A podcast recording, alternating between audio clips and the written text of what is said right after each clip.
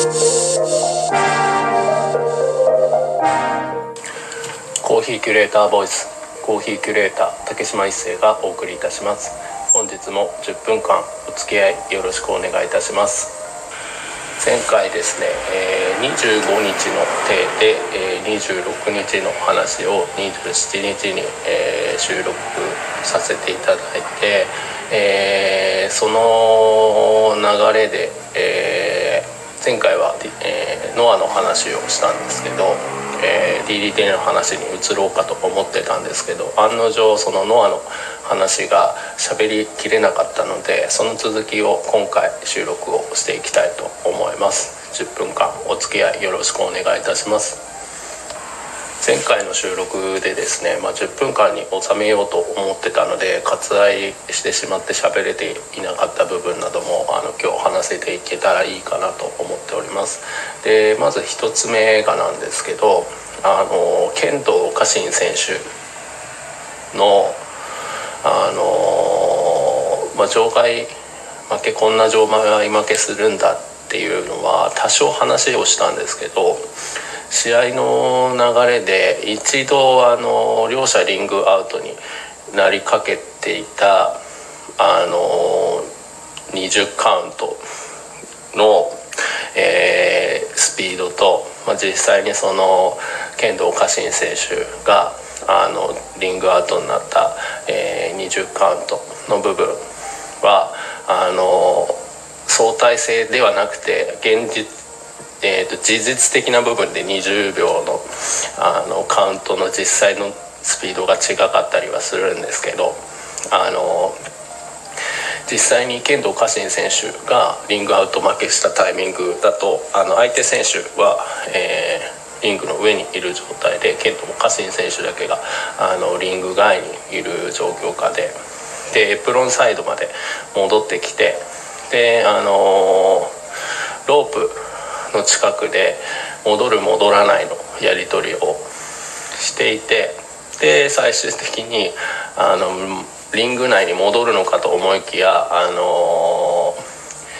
ロープ際でひっくり返ってロープにぶら下がって結局戻れなかったっていうあのリングアップと負けをしたんですけどあの僕自身あのプロレスを長く見てきてはいないんですけどもなかなかないリングアウト負けだなっていうのがとても衝撃的だったし剣道家臣選手っぽいなっていうのをとても感じました。実際にその試合に勝てばあの準決勝に進むチャンスがあったんですけど準決勝に進んで、えー、さらに上をかき回すよりあのなんだろうしっかりと仕事をしていたんじゃないかなと思います。で前回の話で清宮選手の話で、えー、と中途半端に途切れてしまったんですけどあのー、すごい地味に攻めていて、まあ、30分1本勝負で30分になったら時間切れで実際、えー、30分の時間切れで、えー、まあ、え引き分けてしまったんですけど実際のところ30分のうち、えー、20分以上25分弱は清宮選手の時間帯でで武藤選手がしのぐというか老快にかわすというかまあそういった感じででも武藤選手も、あのー、ずっと足を攻め続けてで残りの5分切ったタイミングでずっとさらに足を攻め続けて、まあ、武藤選手は勝たないと決勝進出、え、準決勝進出がなかったのであの清宮に「ギブアップだろギブアップだろ」みたいな感じでずっとやってた中、えー、清宮選手が耐え切ったっていう形で、まあ、なんとか引き分けに持ち込んだっていう見方ができなくもないですしあの清宮選手自身もあのようやく引き分けることができましたみたいなコメントをのリングの上で残してでまあえー、試合的にはあのリングの上に残れてたので次回のあの準決勝決勝でも自分が残るように頑張っていきたいですみたいな話をしていった中であの N1 ビクトリーで勝ち上がるっていうことと、まあ、それ勝ち上がった先に GHC の挑戦権を得て丸藤選手に挑戦するっていうことが、ま、メインのストーリーラインである反面あのノアの世界観だったりノアのブランディングの中での清宮選手って見た時に無党超えをいつ果たすかっていうのはやっぱりなんだろうタイミングとかストーリーの中での巡り合わせ流れっていうのが大事なのはあるんですけど、まあ、今回のタイミングであのあ勝たせないんだな勝ちきれないんだなっていう部分は正直